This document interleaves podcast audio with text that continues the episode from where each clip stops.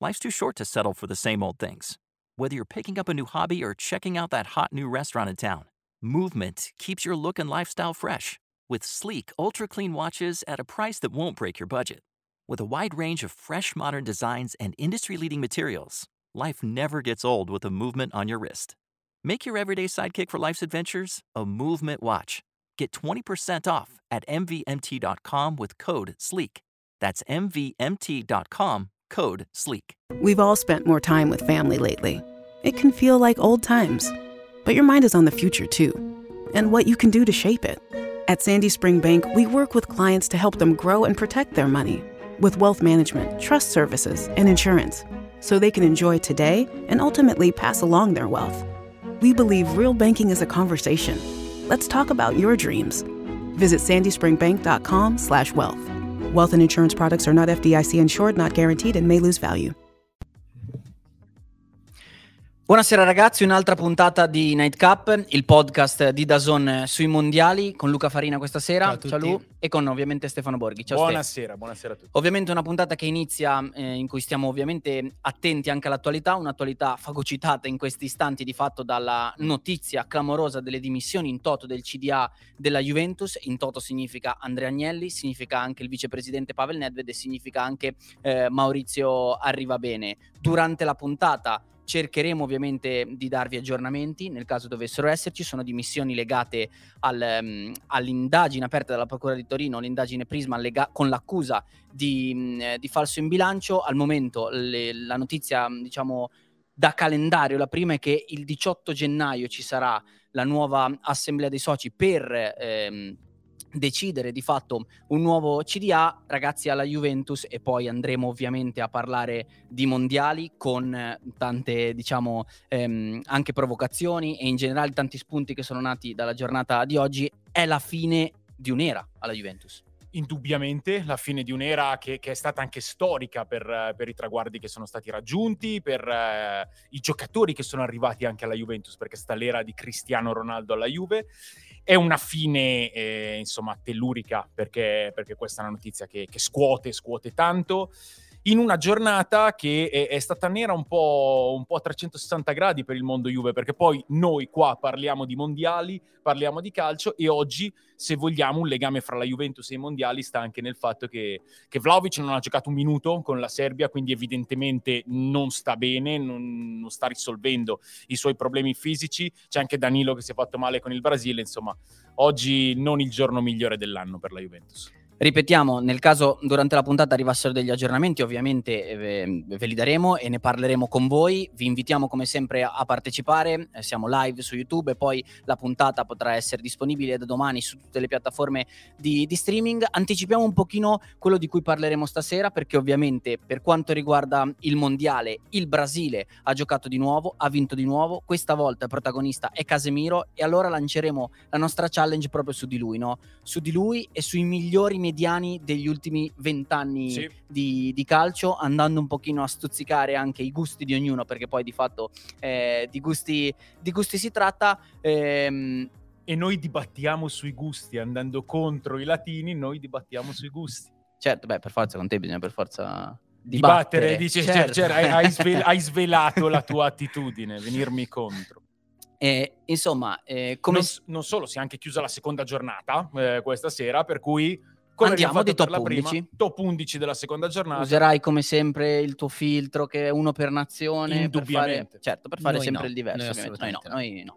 Mettiamo semplicemente i migliori. Come però ogni puntata di Night Cup dopo questo doveroso cappello introduttivo andiamo a completare il, il tabellone perché anche oggi si sono giocate quattro partite che hanno dato delle indicazioni importanti e anche aperto dei possibili scenari per quella che sarà la terza giornata. Lui già munito di, di Sì, pennarello. oggi mi devo lanciare tipo De Rossi dopo la Eh, te l'avviciniamo te l'avviciniamo guarda guarda Vai. Da dove partiamo? Dall'ultima, dalla prima? Che giro vogliamo fare? Ma io andrei in ordine di gruppo, per cui Sì, Camerun, diamo Serbia, Contesto. 3 a 3 a 3.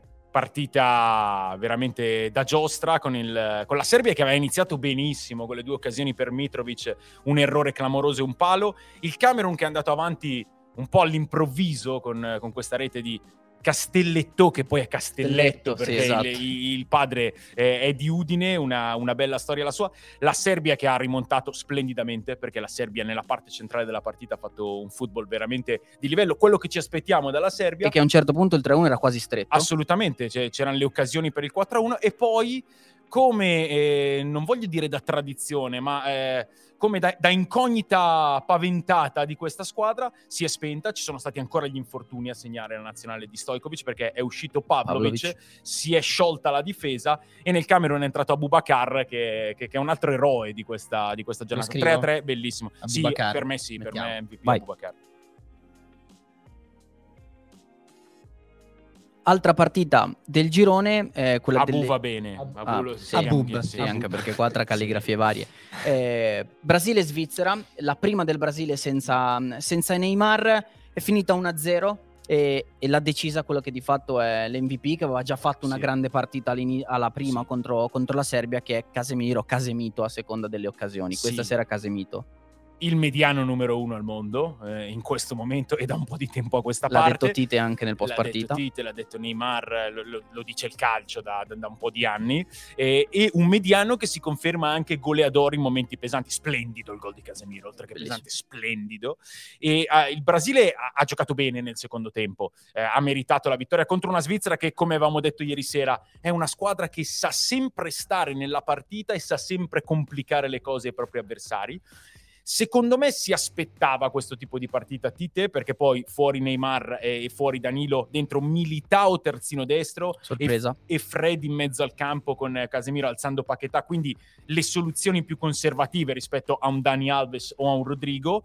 Ehm, ci poteva stare, ripeto, perché poi Tite è uno che ragiona molto e infatti anche i numeri sono dalla sua parte. Il Brasile è una squadra che può fare grande spettacolo, ma il Brasile è una squadra che Prende sicuramente non prende mai gol. Quindi giusta questa lettura in una partita difficile, così come è stato giusto cambiare all'intervallo, mettere Rodrigo, scatenare il potenziale offensivo e poi una vittoria di misura, ma è un'altra vittoria senza gol subiti e vorrei dire eh, il fatto che Brasile e Francia, assieme al Portogallo, sono le uniche tre squadre a punteggio pieno dopo due giornate. Quindi le uniche tre squadre che hanno vinto entrambe le partite e noi abbiamo sempre indicato Brasile e Francia come, Come le favorite numero uno. Questo per quanto riguarda il gruppo G, si è giocato anche nel gruppo H. A partire da Corea del Sud Ghana, un'altra partita spettacolare. Spettacolare, anche questa... 3-3. No, 2-3. Ah, 2-3. 2-3. Scusate, ha, sì. vinto, ha vinto il Ghana 2-3. Questo perché avevo pronosticato la vittoria del Ghana. Cioè, cioè, è tornato e ci prova subito. Ma la sua panchina rimane Non estremamente traballante perché provato. poi, poi faranno i conti. 2 Portogallo Uruguay 2-2, no? Eh, sì, sì, quasi. quasi. Eh, voi avete pronosticato 2 a 2, beh, i pali hanno parlato diversamente. No, Corea, Corea del Sud Ghana, un'altra partita bellissima. Eh, il Ghana, oltre ad aver mostrato ancora una volta di avere un talento veramente importante, segna già MVP. MVP, sì. Eh, oltre a questo, il Ghana, eh, secondo me, eh, in questa partita ha fatto vedere eh, anche in questo caso quello che, che- che continuiamo un po' a dire, eh, ovvero di essere una squadra con un comparto offensivo molto efficace, perché i due AU, Kudus e Iñaki Williams sono un poker di attaccanti di livello. C'è anche il centrocampo per sostenere questo attacco, perché Thomas e Samed, che è, che è un titolarissimo del, del Lens, secondo in classifica in Ligan, sono due mediani che sostengono. Dietro, soprattutto in mezzo, invece c'è qualche problematica. E infatti la Corea è rientrata, è rientrata dallo 0-2 con la doppietta di Cho, eh, un 24 anni, gioca in patria, attaccante che, che sa quel che deve fare in area di rigore, però poi alla fine Kudus eh, l'ha vinta. E questa è una vittoria molto pesante per il Ghana, perché io ve l'ho segnalata prima dell'inizio del- dei gironi. Ghana-Uruguay Ghana-Uruguay, all'ultima giornata. Detto ciò, eh, Portogallo-Uruguay è, E, e- e- e questo è il primo momento in cui le mie scarpe vorrebbero prendere una direzione una esterna, vittoria- ma io resisto. è stata una vittoria molto importante per il Portogallo. Non mi ha ascoltato la redazione di Dazon, ho provato in tutte le maniere a dare l'uno in questo caso. Ma, Vo- voi eh, l'avete già niente. sfiduciato ufficialmente, Sì, vero? Sì, sì, già sì, sì, de, fatto sì. Eh, abbiamo messo Bruno Fernandes come, come MVP perché Ronaldo non l'ha mica toccata quella No, palla lì. non l'ha toccata, anche se noi guardavamo la partita e la, e la pensavamo, insomma, come... Avevamo anche già tutto segnato le, Adani. le cifre di Ronaldo Sì, contro no, Godin. Più che altro eh, pensavo chi avrà il coraggio di togliere questo gol a Cristiano Ronaldo, la, la FIFA gliel'ha tolto, non, non, la tocca, anche se è comunque determinante, eh, perché se Cristiano Ronaldo non attacca quel pallone con tempi perfetti, rimanendo in gioco, eh, Roccette non viene, non viene, distratto e il gol non arriva. Però Bruno Fernandes ha colpito anche un palo alla fine, è stato, è stato quello che è, ha conquistato il calcio di rigore, calcio di rigore... Eh al limite, limite, limite. No, no, ben prima del limite secondo me. E in questo mondiale, ecco, si parla tanto dei maxi recuperi. Secondo me la cosa, la cosa spiacevole dal punto di vista arbitrale è che sono stati assegnati un po' troppi rigorini o, o sì. non rigori. Da eh, subito, peraltro. Da no? subito, da subito, da quello dato all'Iran contro l'Inghilterra al secondo giorno del, del mondiale. Sì, sì, no, ne, ne, abbiamo visto più di uno.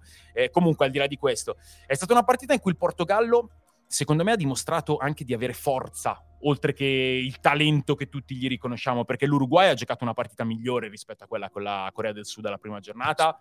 Ha avuto una grande occasione all'inizio, con, alla fine del primo tempo con, con Bentancur, ha colpito un gran palo con Maxi Gomez, ha creato i presupposti per andare in gol l'Uruguay.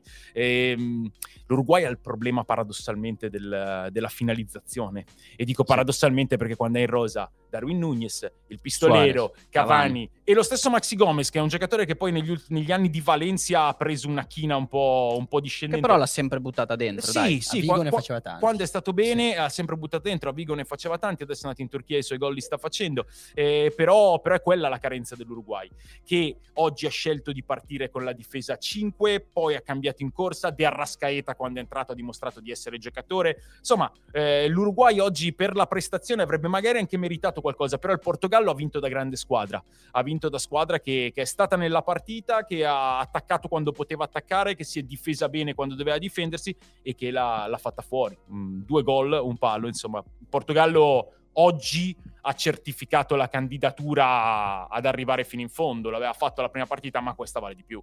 Non so se siete d'accordo, ma eh, sia stasera che anche contro la Corea, eh, l'Uruguay è, si è resa più pericolosa quando è riuscita a far correre i propri uomini di gamba, no? Valverde, anche Bentancur adesso nel secondo tempo, soprattutto con le transizioni.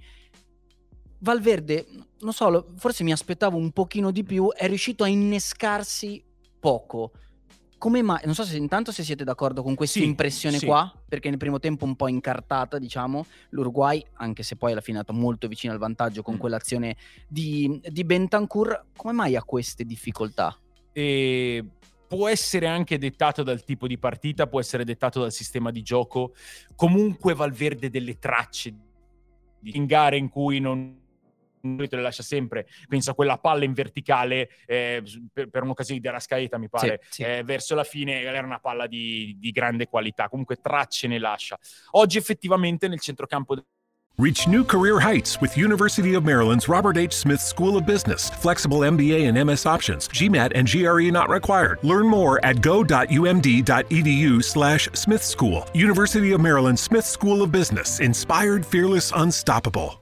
Della Merce è stato Bentancur, anche perché ha preso un cartellino giallo dopo 5-6 minuti, l'ha gestito molto bene, sembrava, sembrava, un po' fuori giri sul piano, sul piano adrenalinico, sì. e invece giocate di classe, giocate di sostanza, Bentancur è una pista di gran livello. Eh. in generale anche Nunez, no? che abbiamo visto ogni tanto proprio andava a lui, abbiamo criticato nel, nella prima partita con la Corea più più il sistema, in generale le scelte del CT, che non Nunez perché l'aveva messo defilato, ma anche lui cercava di andare a correre. Mi sembra una squadra che abbia bisogno di campo davanti per riuscire a sciogliersi. Quando invece la partita, perché magari appena iniziata, è ancora un po' corta, fa fatica a scatenare il potenziale. Valverde esce negli ultimi 25-30 minuti perché il Portogallo un pochino, anche coi cambi, un po' per la stanchezza, si apre sì, è vero, è una considerazione giusta. Forse anche per questo Diego Alonso ha pensato di partire con la difesa a 5 per poi crearsi del campo davanti, anche se poi il piano partita dell'Uruguay è sempre stato non tanto quello di aspettare quanto no, anzi, di, esatto. di, andare a dar battaglia. Ah, Bentancur il giallo dopo 5 perfetto, lo prende per quello. Perfetto, una pressione sulla tre quarti avversaria.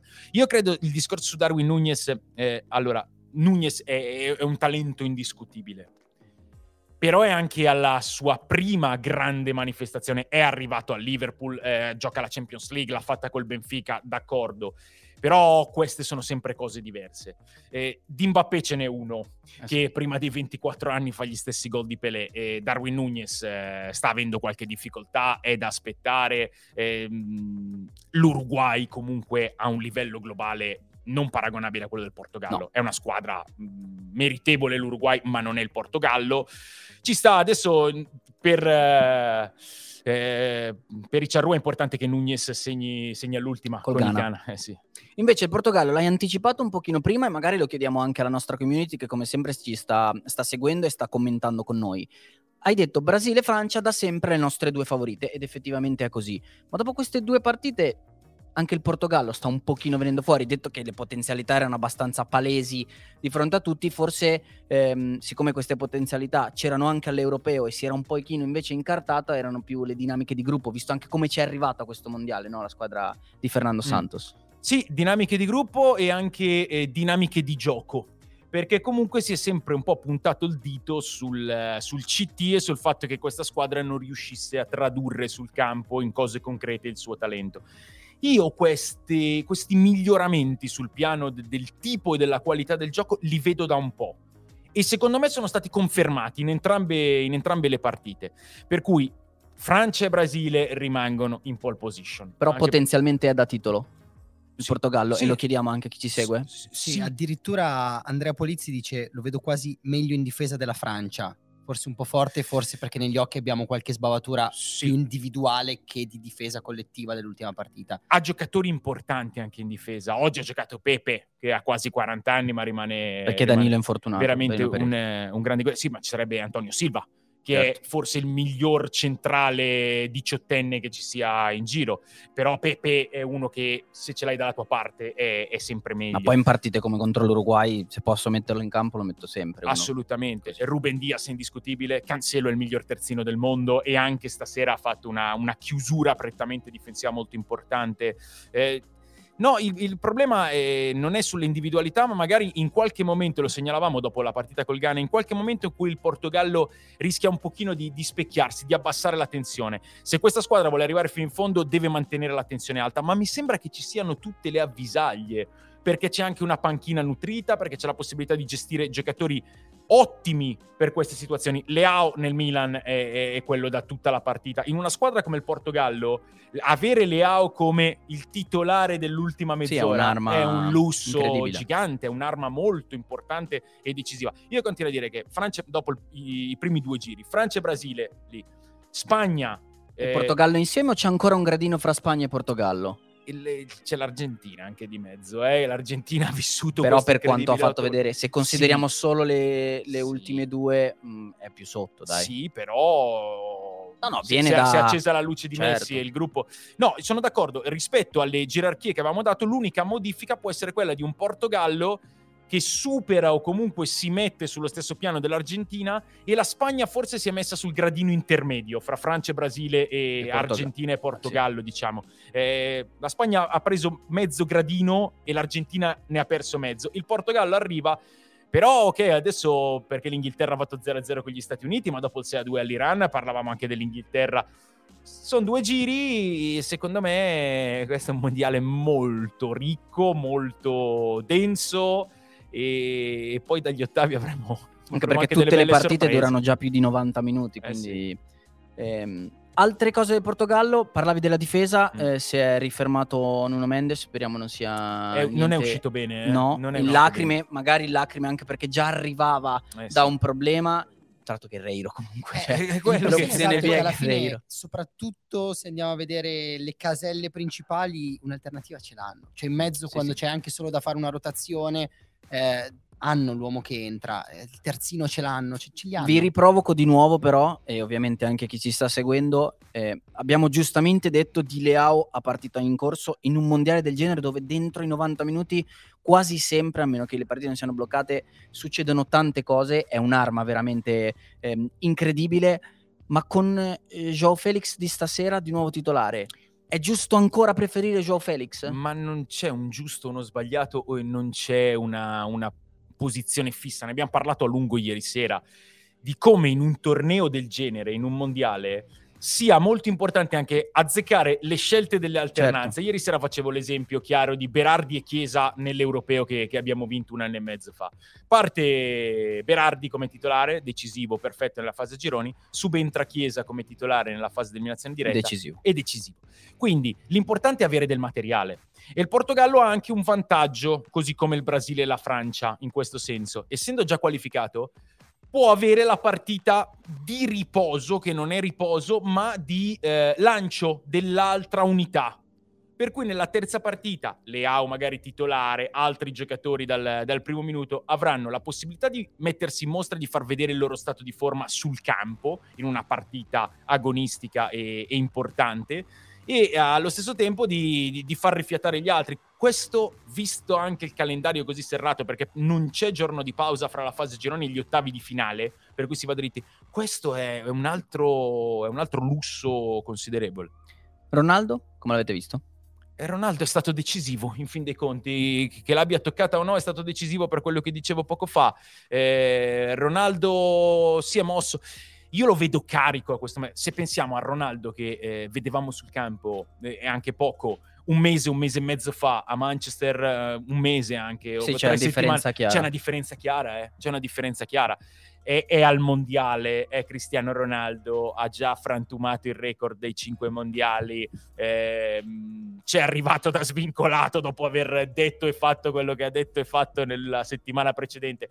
Io lo vedo bello tirato, bello convinto. Poi penso a una serata come questa, cioè lui magari esce anche arrabbiatissimo perché per due centimetri non ha segnato Eh. e per poco più di due minuti non ha calciato il rigore. Cioè poteva serenamente uscire con la doppietta, tant'è che vi porto la domanda di Giorgio, domandona Mm. dice lui. È molto forte e se il Portogallo vince il mondiale con un Ronaldo protagonista che segna in finale, pallone d'oro. C'è ancora tempo per prendersene uno. In chat Eh. non sono molto d'accordo, dico insomma. Non lo so, eh, anche perché adesso il pallone d'oro si assegna a dicembre, il mondiale è a dicembre, per cui ci sarebbe un anno di mezzo. Ma al di là di questo, ve la lancio io invece una provocazione, anzi rilancio una provocazione. È ancora in questo momento il Cristiano Ronaldo che pensa al non mi hanno dato il gol per due centimetri, non ho tirato il rigore, poteva essere un in più? O è un Cristiano Ronaldo che a questo mondiale pensa alla coppa, pensa alla squadra? Eh, la seconda, sicuro, Ah, è però- vero. Però vuol far gol. Cioè lui quella palla non la tocca e subito come, come ha sempre fatto in Eh, carriera. va bene, è perché mio, quello, quello è, mio. DNA, quello è, Sì, sì, sì, è certo. proprio... Seco- Solo roba sua. secondo me, secondo me guarda, qua soprattutto guarda, guarda il bersaglio grosso. Se a lui dicessero non segni più un gol da qua alla fine del mondiale e vinci la coppa, Ma dici di sì. Sì, eh, sì, anche sì, sì. non segni più un Però gol, dico di sì anch'io. eh, Eh. perfetto, ma l'avrebbe detto anche prima, riformulo. Non segni più un gol da qui alla finale e vai in finale. Beh, certo, perché lui sa che in finale segna. Perfetto. Bene. Poi pensa alla dimostrazione che darebbe, perché comunque cioè, si è entrati in questo mondiale con quelle immagini un po' equivoche del suo rapporto con i compagni. Una delle ultime immagini che abbiamo visto in Inghilterra è lui che se ne va prima della fine della partita. Cioè, Sono immagini che possono far pensare ad un giocatore sempre un po', tra virgolette, egoista. Cioè, Aggiungo un particolare è che va in totalmente calato. controtendenza, esatto, con questi particolari che stai dicendo.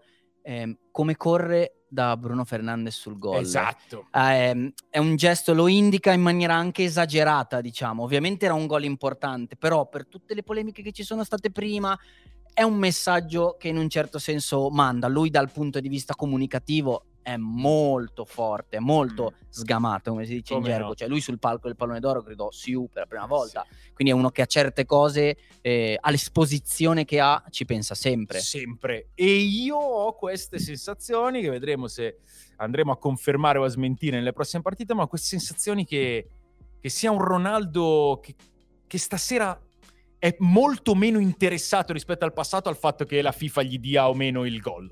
Questo è sono d'accordo senso. in chat, eh. sono d'accordo. Eh. Anche Giorgia- Giordano ha detto l'ho visto uscire al campo felice e comunque dopo una sostituzione difficile vederlo felice, però, però è così e in generale il pensiero è comunque se dovesse arrivare in finale il Portogallo io Ronaldo in finale non lo vorrei mai avere contro. Corea del Sud Portogallo al mondiale scorso, all'europeo scorso, La gioca titolare la gioca 90 titolare minuti 90 per farne minuti e, Certo. e se, se lo tolgono all'88esimo eh, da fuori da matto. Corea del Sud Portogallo oggi se Ronaldo sta fuori non credo sia un problema grosso per nessuno. Anzi, forse ricarica le batterie. Partita che è arrivata cronologicamente prima a questa è il Brasile, Brasile-Svizzera, l'abbiamo detto in apertura, eh, era pronosticabile una partita complicata per il Brasile, per come è fatta la Svizzera, per l'impressione che aveva dato contro la Serbia e quindi di conseguenza un atteggiamento che avrebbe avuto la Svizzera ed effettivamente lo è stata, aggiungendo a tutto ciò che non c'era Neymar. Esatto, quindi giorni di, di incertezza, di, di, di testa un po' spostata dalla partita dovuta al fatto che la, alla prima era arrivata una vittoria, quindi percorso in discesa, l'infortunio di Neymar, eh, da capire all'inizio è finito il mondiale, no, beh, poi forse recupera. Era una partita trappola, era una partita difficile, la più difficile di tutto il girone, anche per le caratteristiche del Brasile. Ed è stata una partita, eh, come dicevo prima, che secondo me eh, Tite ha, ha, letto bene. Ha esatto, letto per bene. chi non avesse visto la partita, Ste, riassumiamo un attimo quelle All- che sono state le scelte, considerando che oltre a Neymar mancava anche Danilo, che è una pedina molto importante nel Brasile. Le scelte sono state Militao terzino destro e non Dani Alves, per il resto difesa solita con Alexandro a sinistra, Marquinhos e Thiago Silva centrali e Alisson in porta. E poi eh, il- al posto di Neymar l'avanzamento di Paquetà sulla tre quarti, con l'inserimento di Fred al fianco di Casemiro. Più muscoli. Sono, sì, ma che sono anche abituatissimi a giocare insieme. E, mh, e per il resto la, la conferma Rafinha a destra, eh, Vinicius a sinistra e Richarlison come centravanti. E il primo tempo che ne è uscito è stato un primo tempo in cui, in cui la Svizzera teneva bene, ehm, riusciva a costruire una, la, la gabbia su Vinicius, eh, riusciva eh, a non soffrire più di tanto, riusciva a tenere bene il campo, lo 0-0 che ci stava al termine dei, dei primi 45. Poi subito all'intervallo eh, è entrato Rodrigo al, al posto di Paquetà, eh, il Brasile ha cominciato a prendere campo, c'è stato un gol annullato a Vinicius per una posizione di fuorigioco di rientro di Richarlison che era, che era oltre e ha dato la sponda per mandare in porta Vinicius. E poi c'è stato un gol fantastico di, di Casemiro che ha, che ha fissato eh, una vittoria secondo me ancora una volta emblematica, ancora una volta testimone di- del fatto che il Brasile non vince solamente facendo champagne, eh, non non è la- eh, il classico comunque un Brasile che o fa fuoco e fiamme oppure si scioglie, è un Brasile molto concreto nella sua capacità di essere bello. Abbiamo nominato Danilo, giocatore della Juventus, l'abbiamo detto in apertura, nel caso ci fossero stati aggiornamenti ovviamente ve li avremmo dati. E il primo aggiornamento è che il nuovo direttore gena- generale della Juventus dovrebbe essere Maurizio Scanavino, uomo del gruppo Gedi, già vicino a, a John Elkan, ovviamente l'abbiamo detto, si è dimesso tutto il CDA e da qui ai prossimi mesi deve essere di fatto ricostruita tutta una società. Da qui ai prossimi giorni, perché Giorni, sì. comunque... eh, Abbiamo detto mesi perché abbiamo detto che certo. la prossima assemblea sarà il 18 gennaio a campionato strainiziato. Sì, e... Scontri diretti già scontri diretti giocati. importanti, con la partita col Napoli, eh, in un momento in cui la Juventus era in, in totale ripresa, eh, ha, chiuso, Eh sì. ha chiuso il campionato in, in Proprio risalita anche. vertiginosa sotto tutti i punti di vista. Questo è un qualcosa che inciderà e, e forse è un, è un buon aspetto il fatto di avere mm, qualche giorno di pausa per, per poter organizzare proprio i, i primi giorni, quelli della ripartenza che non E saranno infatti semplici. proprio Scanavino dovrà occuparsi della Mm. transizione anche da qui al, al 18 gennaio. Tornando al, al Brasile, ehm, abbiamo nominato Danilo che stasera nonostante l'infortunio si è, è voluto venire Sì, allo stadio a sì. vedere la partita con una sorta di...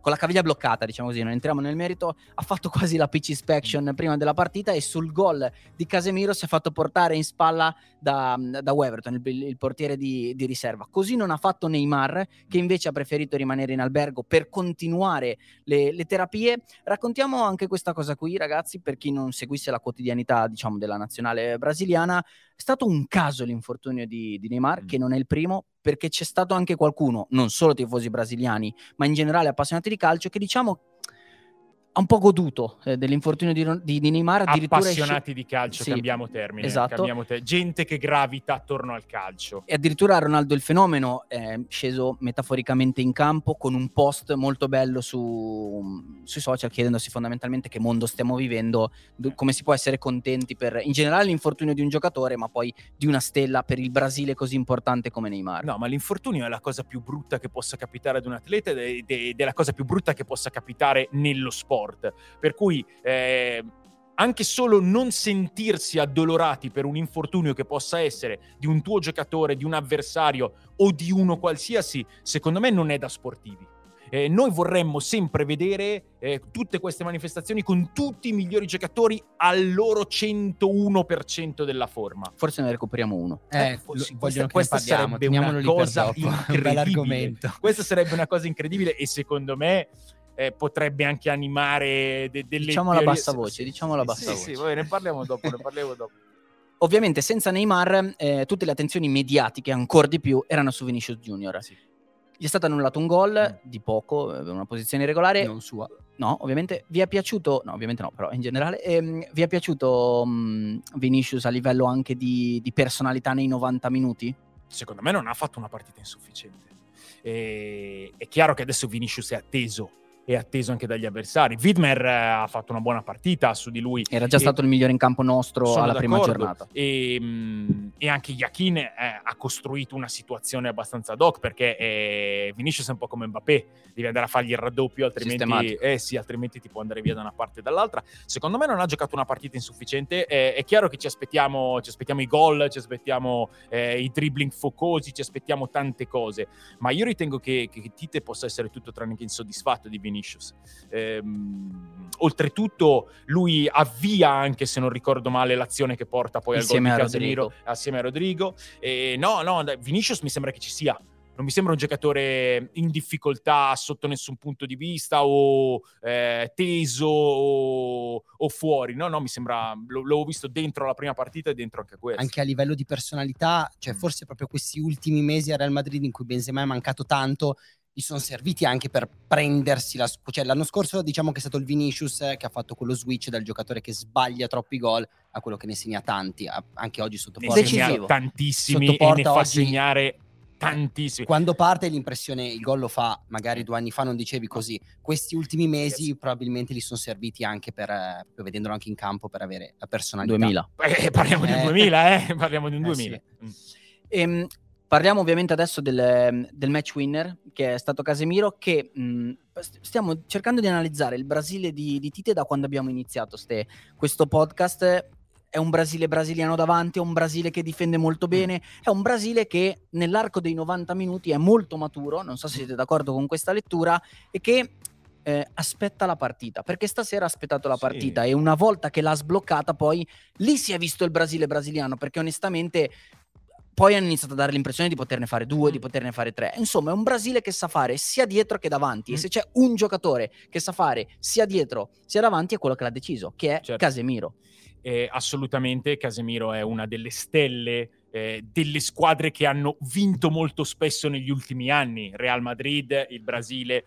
Prima di parlare di Casemiro, perché lì mh, vorrei dilungarmi, eh, chi ha portato questa dimensione al Brasile? L'allenatore Tite. l'allenatore è veramente un allenatore molto importante perché ci sono dei dubbi eh, anche, anche in patria io ma ma non solo anche, anche parlando eh, nel tempo anche qua eh, non tutti sono convinti di Tite per me le dimostrazioni sono, sono costanti e sono, e sono tantissime è una squadra completa una squadra moderna una squadra matura ed è un Brasile vero che sta in questo mondo, in quest'epoca. Poi Casemiro, co- cosa vogliamo dire? Eh, Casemiro, lo ha detto Tite, lo ha detto anche Neymar, è il miglior mediano del mondo, è stato un giocatore irrinunciabile nel Madrid di Ancelotti che, che vince Liga e Champions, nel Madrid di Zidane che ne vince tre di fila, nel Madrid che cambiava pelle e comunque qualcosa portava a casa, eh, nel- anche nel Madrid precedente di Benitez sarebbe stato, lo, lo raccontavamo sì. qualche sera fa, sarebbe stato Benitez aveva avuto l'illuminazione del Casemiro lì in mezzo, poi, poi è rimasto schiacciato, non ha potuto portarla fino in fondo, ma, ma qua parliamo di un, di un giocatore, ripeto, non solo che ti tiene in piedi la squadra, perché questa solidità il Brasile eh, la trova con pochi giocatori difensivi, ma la trova perché questi giocatori difensivi sono fortissimi.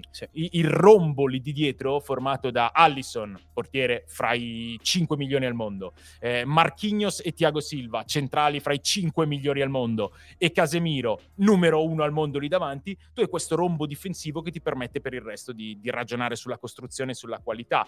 E non solo è un pilastro di questo basamento, ma è anche quello che ti fa dei gol, ti fa dei gol pesanti in momenti pesanti di partite importanti. Quanti, quanti gliene abbiamo visti fare con la nazionale, Cardiff. col Madrid, a Cardiff, Classicos, derby con l'Atletico, eh, finali, semifinali, eh, partite di campionato incastrate. L'ultimo che ha segnato al 94esimo lo fa un 1-1 contro il Chelsea. contro- con il Manchester United dopo un avvio un po' problematico, eh, si, si fa sentire anche davanti. Giocatore formidabile. e poi ha una presenza che si appunto legge anche nei numeri, no? Perché se, come hai anticipato tu, nelle serate precedenti abbiamo raccontato di come degli allenatori del Real Madrid abbiano proprio costruito a partire da lui, diciamo così, eh, quasi delle ere vincenti. Allo United un pochino, non dico che stia succedendo lo stesso, però siamo su quella falsa riga lì, perché all'inizio gioca pochino allo United con, ehm, con Ten Hag, ne prendono 6 contro il City, la giornata dopo vanno a Goodison Park contro l'Everton, lui è titolare, recupera palla, lancia in porta Ronaldo, il United segna il secondo gol, è partita, la, la partita è finita e da lì inizia a, rialzar- a rialzarsi lo United. In più, come citavi tu giustamente Luca, quel gol comunque a, a Stamford Bridge per, per non perdere una partita contro il Chelsea. eh, cioè sta sistemando anche, anche lo United, considerando che avevamo in maniera anche forse obiettiva ehm, giudicato giusta la cessione del Real Madrid che Sì. dopo aver Però costruito con Casemiro lo vende a 70. Certo, però ti dico una cosa, ormai eh, Casemiro non mi sorprende più in nessuna situazione. Eh, Non è vero, quasi più, perché mi ha sorpreso il fatto che il Real Madrid sia riuscito a sostenere la sua partenza. Quando lui firma per il Manchester United, io ero convinto che Avrebbe fosse la, pagato lo scotto. sì, fosse la fine di un'era, che anche Kroos e Modric in qualche modo avrebbero patito la partenza del, del plinto che sosteneva tutto quanto. E invece il Real Madrid, come al perché è il più grande club del mondo, perché si era portato a casa Chouameni, eh, che è finito in mano ad Ancelotti, perché lì metterei dei meriti. Però Eh, ha sorpreso anche loro, secondo me. sì, Tchouaméni. esatto. La va bene. velocità di adattamento No, ha sorpreso, ha sorpreso tutti, sto parlando di una sorpresa. Però guarda caso non l'hanno sbagliato. E guarda caso l'allenatore è, è riuscito a farlo rendere subito. Questa è stata l'unica sorpresa legata a Casemiro degli ultimi 5-6 anni, perché per il resto... Ho detto che a Madrid ne stanno sbagliando poche negli Eh, ultimi, sì. negli ultimi, negli ultimi anni. Ehm, a proposito di Casemiro e della challenge che abbiamo lanciato in apertura, abbiamo preso i giocatori che giocano davanti alla difesa, non chiamiamoli né mediani né Mm. proprio davanti alla difesa, perché poi il ruolo può essere interpretato in maniera diversa. Mi viene in Mm. mente Busquets, insieme a lui si sono giocati, diciamo, il ruolo negli ultimi dal 2000 in poi, forse, no? Di, dal dal 2010 in poi di più importanti in quello Mm. lì. Ne abbiamo presi 5, come sempre vogliamo un po' provocarvi. 5 perché è il numero del volante in Sud Esatto. America. Infatti lo stesso Neymar lo chiama proprio volante. Non dire esatto, non l'avevi pensata. No, il tweet di Neymar dice il miglior Ah, ok. 90 Ok. volante del Ah. mondo da, da molto tempo a questa parte. Ne abbiamo presi 5 e vorrei chiedervi come al solito Casemiro che posto occupa qui. Sì. Ne abbiamo presi uno, cercato di fare uno per anche- nazionalità, sì, certo, sì, come sempre. Alla community abbiamo detto che c'è sicuramente Casemiro, abbiamo inserito dentro quello che me lo ricorda un pochino di più proprio per eh, anche a livello dinamico per quanto campo co- copriva, che è Vieira all'Arsenal. Come italiano abbiamo inserito De Rossi, Sono d'accordo. come spagnolo abbiamo inserito Busquets per forza. eh, e poi come inglese abbiamo inserito Steven Gerrard. Mm. Che Cosa anche- vuoi sapere da me? Vorrei sapere Casemiro dove lo metti fra questi cinque. Magari anche se poi ti viene in mente un ordine che che chi ci Eh, segue gli che piacciono magari- sempre le tue Sì, classifichine. Sì, sì, piacciono anche a me, sempre. anche a me, guarda, io veramente quando arrivo qua a sera penso solo a questi momenti. Allora, eh, Casemiro ci sta benissimo in questo che non è un lotto ma è un gota. Eh, forse di questi cinque Busquets è quello un po' più diverso per caratteristiche? sì, però è giusto che ci sia lui perché parliamo Certo. appunto di, di- di questi centrocampisti davanti alla difesa che non sono una cosa sola, ma sono tutte le cose. Per Sì. cui Busquets ci sta benissimo. E forse, eh, veramente con difficoltà, ma forse se mi chiedi il numero uno, io metto Busi. L'orologio biologico, il, eh, l'inventore dei mezzi tempi, l'equilibratore e impostatore, quello che ha fatto spostare il regista Xavi sull'intermedio perché Guardiola, questo ragazzino del Barça B, proprio non voleva rinunciare, quello che ha fatto andare via Yaya Touré. Secondo me Busquets lo metti al Sai che al però numero- c'è sempre la- la- l'eterna domanda relativa a Busquets. Cioè, se non fosse nato nel Barcellona avrebbe avuto la stessa carriera, secondo te, Busquets, per le- proprio per le caratteristiche che ha? È una domanda che per me non ha alcun senso. È, è nato lì e ha fatto quello che ha fatto e quindi dice cosa vuol dire se fosse nato in Brasile magari diventava un numero 10 fulminante o un centravanti vista la cosa vuol dire è nato lì e, e, lì ha avuto non tutti quelli che sono nati lì no, hanno certo. avuto, eh, per cui eh, non è di sicuro quello anche perché poi ha trasferito anche, anche in nazionale la, eh, il suo essere eh, dominante quindi Busquets parlando sempre di gusti lo metto al numero uno eh, come hai detto, Casemiro, Vieira, De Gerard Rossi. e De Rossi. Eh, e secondo me Casemiro anche per il palmarès eh, forse va al numero 2. Segno. Forse va al numero 2. 3 Vieira, 4 Gerard, 5 De Rossi. E stiamo parlando veramente del, del, del top assoluto, eh. però non lo so, eh, sono classifiche che mi, che mi, creano sempre del disagio. Sì, sono, però sono... Busquets 1 e Casemiro 2 sì, gli altri l'ordine Sì. mettetelo anche, voi. anche la chat è abbastanza orientata su Busi al primo posto e poi gli altri in realtà si dividono su come piazzarli. Fanno anche il nome di Essien, che forse... Ci, per ci sono altri nomi che si possono Eh. inserire lì, però qua stiamo parlando del, del Gota vero. Sì, eh. poi ripetiamo, abbiamo messo uno per nazionalità, perché francesi avremo Sì, anche Machelele, non ti dico quanto sta Kanté, scrivendo, esatto, no, no, infatti questa è stata la Vedi- premessa. Vedi che funziona metterne uno per nazionale. Sì, sì, sì. Certe funziona. volte. Allora, detto che sono, mi piacciono molto queste classifiche perché il quinto non è mai quinto. Eh, lo Ma metti certo, quinto, ma, ma, non certo, è mai ma quinto. certo, se lo metti secondo nessuno si scandalizza, è vero, è così. Eh, io sono indeciso tra Vieira e Gerrard, forse li invertirei, non lo so, però sì, de- devo dire che purtroppo stavolta mi tocca essere d'accordo con te. Vuol dire che stai imparando, che ti sta facendo bene. Nostra Partecipare community d'accordo con noi? O- Praticamente sì. Anche Busquets, eh, primo e Casemiro secondo va per la maggiore, De Rossi quinto, ma, ma come, Vabbè, come però, diciamo cioè- noi lo dicono anche loro, perché sono gli altri quattro, Sì. non perché... E comunque vi, vi devo rivelare una cosa per eh, sottolineare i progressi di Davide Bernardi. Come ben sapete, eh, tutti i giorni dalla mattina dopo è disponibile il podcast di Night, Ca- di Night Cup su tutte Vuoi le piattaforme di dici? settore. No, lui se le risente tutte, prende gli appunti. Eh, quindi la funzione del podcast è molto importante anche per Davide Bernardi. che- Pubblicherò le chat un giorno, Cominci- così dimostrerò che Stefano Borghi si rivende quello che gli dico io durante il giorno. No, ehm, scherzi a parte, guarda, che poi non sono scherzi. penso non ci sia una singola persona disposta a crederti, perché per fortuna viviamo in un mondo che ha ancora una personalità. una Rimanendo sul Brasile, giudizio. che ha ancora un paio di argomenti belli mh, croccanti per usare il lessico di Croquetas. Prima hai citato il rombo e mh, seconda partita su due al mondiale che il Brasile non è che non prende gol, non prende tiri in porta, né contro la Serbia, e la Serbia oggi ha dimostrato tendenzialmente di arrivarci a tirare, né contro la Svizzera ha preso tiri, tiri in porta. In generale la difesa punto fondamentale di Tite. Sì, aggiungo una considerazione. Eh, nella partita di stasera non subisce tiri in porta, pur avendo la Svizzera creato delle situazioni di più che potenziale pericolo. Pericolo, sì. Ci sono state due o tre palle in area di rigore dove, dove il Brasile si è difeso benissimo, si è difeso benissimo. Però anche qua eh, ho parlato del, del rombo, i due vertici, Allison e Casemiro, d'accordo, eh, i due difensori centrali. I due difensori centrali sono eh, il, il difensore centrale forse storicamente più forte fra quelli che ci sono in attività.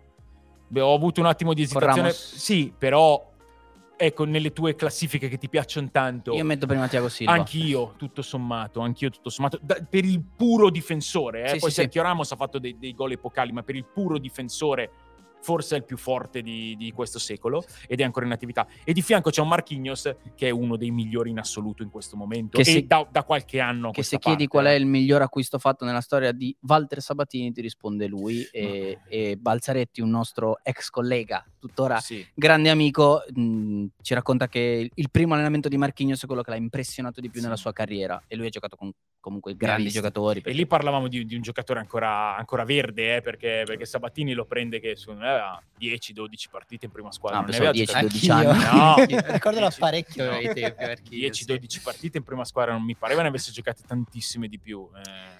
Grazie a questa coppia difensiva, ehm, Tite è a 54 clean sheet su 78 partite da allenatore della nazionale, quindi Della 54 nazionale brasiliana. brasiliana, brasiliana. Cioè, da dire. 54 volte non ha preso gol ed è per questo, proprio perché hai citato Ramos, il centrale che poteva essere nella Spagna, ma che, che non c'è per scelta di Luis Enrique, è la coppia, eh, non voglio dire più forte anche qui, però che vi piace di più Marquinhos Thiago Silva di questo mondiale, detto che quella della Spagna è una provocazione, perché c'è Sì. Rodri.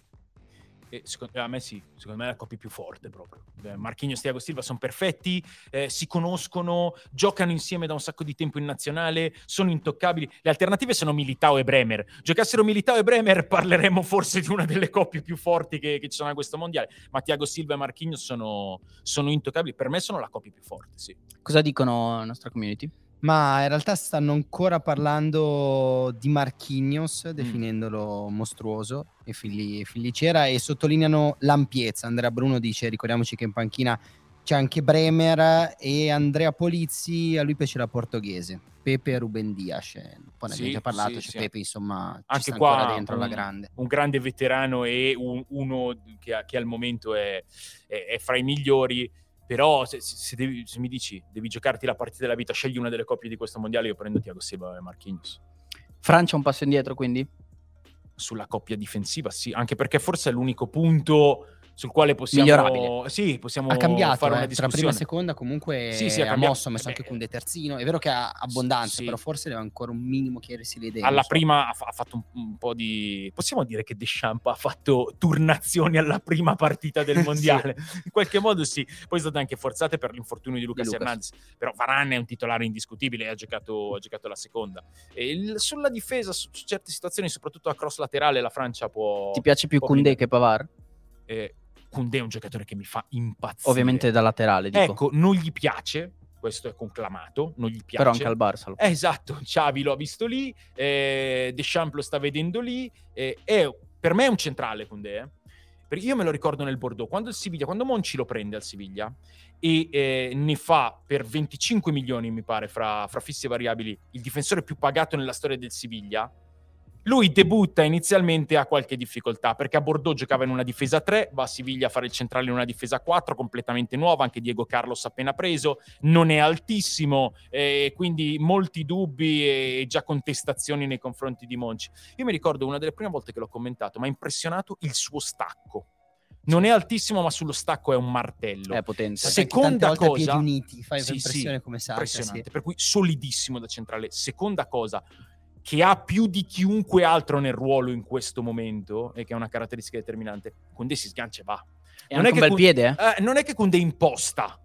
Koundé parte con la palla, senza palla, eh, palle inattive è sempre pericoloso, lo trovi a fare l'ala a volte, lo trovi a fare il- l'incursore. Mi viene in mente l'assist a Lewandowski proprio a Siviglia. Perfetto, ha fatto anche un gol in Coppa del Re ai tempi ne ha del fatti Siviglia due in contro quella partita. Sì, Barcellona. mi viene in mente quello di destro dalla tre Sì. quarti, gliela mette proprio per in me testa. Koundé è un giocatore pazzesco. Poi lui si sente centrale, non gli piace fare il terzino, non mi pare che, che si scomponga più di tanto a giocare da, da laterale, ma, ma Koundé è il centrale del presente e del futuro, della Francia, de- del Barcellona o di dovunque andrà a giocare. Uno che sta facendo eh, a volte nella Juventus il processo inverso è Alexandro, che Mm. nasce chiaramente terzino, che però ha saputo eh, riadattarsi anche in una difesa 3.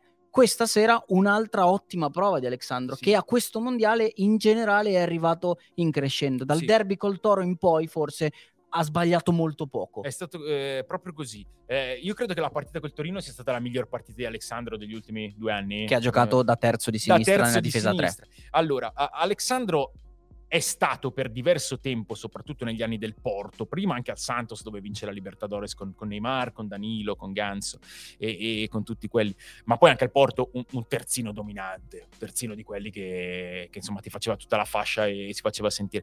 In Italia non abbiamo sicuramente visto il miglior Alexandro, eh, io credo che eh, avendo perso magari un pochino di questo spunto, un pochino di continuità, l'evoluzione da difensore esterno sia l'evoluzione giusta per questo Neanche nell'anno che arrivano in finale di Champions, secondo te si è visto il migliore Alexandro? È stato il miglior Alexandro della Juventus, quello. Ok. Ma di sicuro non il miglior Alexandro della, della carriera. Il miglior Alexandro della carriera è stato al Porto e nel Santos, dove lui era un ragazzino ed era la riserva del, del vecchio capitano Leo, che si fa male, gioca qualche partita da terzino sinistro. Poi quando Con rientra... Danilo dall'altra parte? con Danilo dall'altra parte, certo. E, dopodiché ehm, viene interpretato anche, anche in mezzo al campo in certe partite, perché rientra Leo e allora pur di farlo giocare viene utilizzato anche in mezzo al campo. Era una furia veramente Alessandro, così come eh, lo, era, lo era Danilo, anche lui ogni tanto utilizzato da, da vertice basso di, di quel centrocampo a 4. Eh, però il miglior Alessandro della carriera è stato al Porto, secondo me. Sì, comunque l'Alexandro del 2017 è uscito in chat. Sì, sì, sì, Perché- è stato indubbiamente il sì, miglior sì, sì. Alexandro della sua carriera juventina. Ormai sono diversi anni che l'abbiamo. Quanti, che stagione è questa per Alessandro? Sarà la me è sesta la arrivato nel settima? 2016, a gennaio del 2016. Direi Eh. di sì.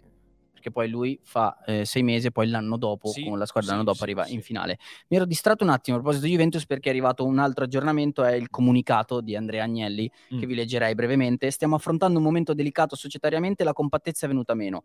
Meglio lasciare tutti insieme dando la possibilità ad una nuova formazione di ribaltare quella partita. Questa è solo una piccola parte ovviamente del, del comunicato di Andrea Agnelli che mi sembrava doveroso darvi, visto l'importanza della notizia di questa sera, che avrete letto da tutte le parti, il CDA della Juventus si è di fatto dimesso in toto. E sì, eh, credo che passeremo giorni a, a valutare tutte- tutti gli aspetti e tutte le notizie che arriveranno. Di certo è giusta l'immagine che, che- che dà ormai l'ex presidente Agnelli. Adesso deve arrivare una squadra che deve ribaltare una partita eh, da un punteggio di svantaggio, perché queste dimissioni sono qualcosa di, di epocale, soprattutto per un club come la Juventus. Direi che abbiamo eh, esaurito l'argomento Brasile, ne abbiamo parlato in maniera molto esaustiva e andrei a concentrarmi su quello che è stato l'avversario precedente del Brasile, vale a dire la Serbia, che rappresenta forse la delusione di giornata per come è andata la partita. Sì, per come l'ha buttata via, indubbiamente. Eh, perché era la giornata della, della riscossa della Serbia. A me la Serbia non è così dispiaciuta nello 0-2 contro il Brasile. Secondo me poteva fare poco di più. Eh, tutto sommato non, non ha sbragato, non si è sciolta nella partita, eppure è stata molto criticata. Eh, oggi ha iniziato benissimo e malissimo allo stesso modo Sì. perché ha preso immediatamente la partita però ha sbagliato eh, un gol clamoroso con Mitrovic prima aveva preso un gran palo e poi ha subito su una mezza dormita difensiva lo 0-1 ma oggi la Serbia come dicevo prima per 45-50 minuti a cavallo dell'intervallo che ha fatto quello che ha voluto e ha fatto delle cose splendide. Il Ha terzo gol cose è splendide. stupendo. Bellissimo. Sì. Eh, ma, ma anche, anche la forza mentale con cui l'ha ribaltata nel recupero del primo tempo. Milinkovic Savic che veniva dato in condizioni imperfette, oggi ha giocato una partita che dimostra quello che, che, insomma noi percepiamo da, da un po' di tempo. In che Serie A. sì, in Serie A che si tratti di un, di un centrocampista di classe mondiale. Ha dato Eh, una, forse la prima vera grande risposta a sì, livello internazionale sì, che dà, no? Sì, sì, ma, ma è una risposta netta, è una risposta senza, senza esitazione. Ha fatto gol, eh, ha avuto anche l'idea geniale di, di and- di non tirare, ma di andare da Zivkovic, che poi ha appoggiato per Mitrovic sull'azione del, del terzo gol.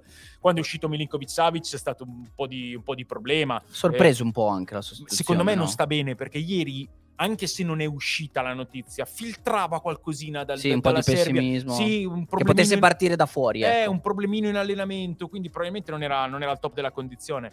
Ehm, no, beh, il- l'infortunio che veramente ha, ha rovesciato la partita della Serbia però è stato quello di Pavlovic. Di Pavlovic, sì. Che aveva fatto il gol del, dell'1-1 su una punizione disegnata al millimetro da, da Tadic e, e- e che in una difesa che è spesso anche molto esposta, eh, perché poi giocando con Zivkovic da una parte e Kostic dall'altra, è vero, ehm, eh, Stojkovic ha proposto sia col Brasile che oggi contro il Camerun il doppio centrocampista, quindi Lukic più un altro, ha giocato Gudel la prima, ha giocato eh, Maximovic oggi dal primo minuto, però poi hai Tadic, hai Milinkovic Savic, hai la punta, hai due laterali che sono attaccanti esterni, è esposta la difesa. Kostic bene Serbia. anche oggi. Kostic, Kostic per me è un giocatore, un giocatore importante, Cioè, anche, anche, anche in Serie A l'ho fatto vedere, tutto sommato si parlava di qualche difficoltà all'inizio, ma erano difficoltà di squadra, perché Sì. quando, quando la squadra ha cominciato ad avere il suo ritmo, ad andare in area di E rigore, lui ai numeri ha sempre partecipato. ha sempre comunque. partecipato, ha un piede che è, che- che è una minaccia costante ed è anche un giocatore con un'autonomia impressionante sulla fascia.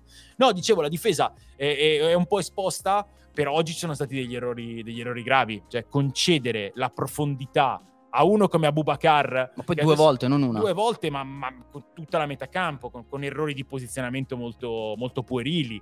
E la Serbia deve farsi tante domande su, su come ha buttato via oggi la possibilità di avere, di avere in mano la qualificazione, però Serbia-Svizzera, super partita. Se la decidono. Super partita. Ci- Ehm, una cosa volevo dire su Abubakar però, perché do- dobbiamo parlare... Ci sarei di- arrivato. Ah, beh, Ci allora- sarei eh, arrivato allora perché ci sono un arriviamoci po' con di- i tuoi tempi. Sì, ci sono un po' di curiosità su, su Abubakar che ha una storia anche eh, particolare. Però Sì. per chiudere l'argomento Milinkovic-Savic, Mm. una provocazione per voi e come sempre per chi ci sta seguendo, al netto del fatto Sei che... provocatorio. Sì, stasera. stasera sì. Mm. Al netto del fatto che i tifosi della Juventus in questo momento immagino abbiano mh, ben altri pensieri.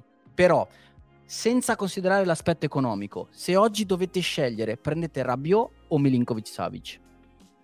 Io comunque prendo Milinkovic Savic. Anch'io Milinkovic. Eh, Milinkovic- La nostra community adesso Eh, vediamo lui cosa. No, è un bel... cosa dice. è- è- Perché bella- Rabiot è nel miglior momento Sì, da quando se- lo se vediamo in Serie fatto A. questa domanda Guarda, un anno fa. Ma non Eh, un no, mese certo, fa, sì, un sì. mese e mezzo fa. Eh, ti, ti portavano via ed è un peccato che tu non l'abbia fatta. Ma ehm, eh, no, Milinkovic al di là dei discorsi economici, come dici tu, del, del momento, insomma, eh, eh, stiamo parlando di, di che tipo di serata sia per il mondo Juve. Milinkovic Savic oggi per me è uno che non sto a mettere valutazioni economiche perché è assurdo, cioè le valutazioni No, le fa il mercato. Dicevo però perché è- uno va rinnovato e l'altro Sì, acquistato, certo, solo per questo. dicevo. Certamente. Per oggi Milinkovic Savic è uno che, che secondo me interessa a qualunque top club d'Europa. eh.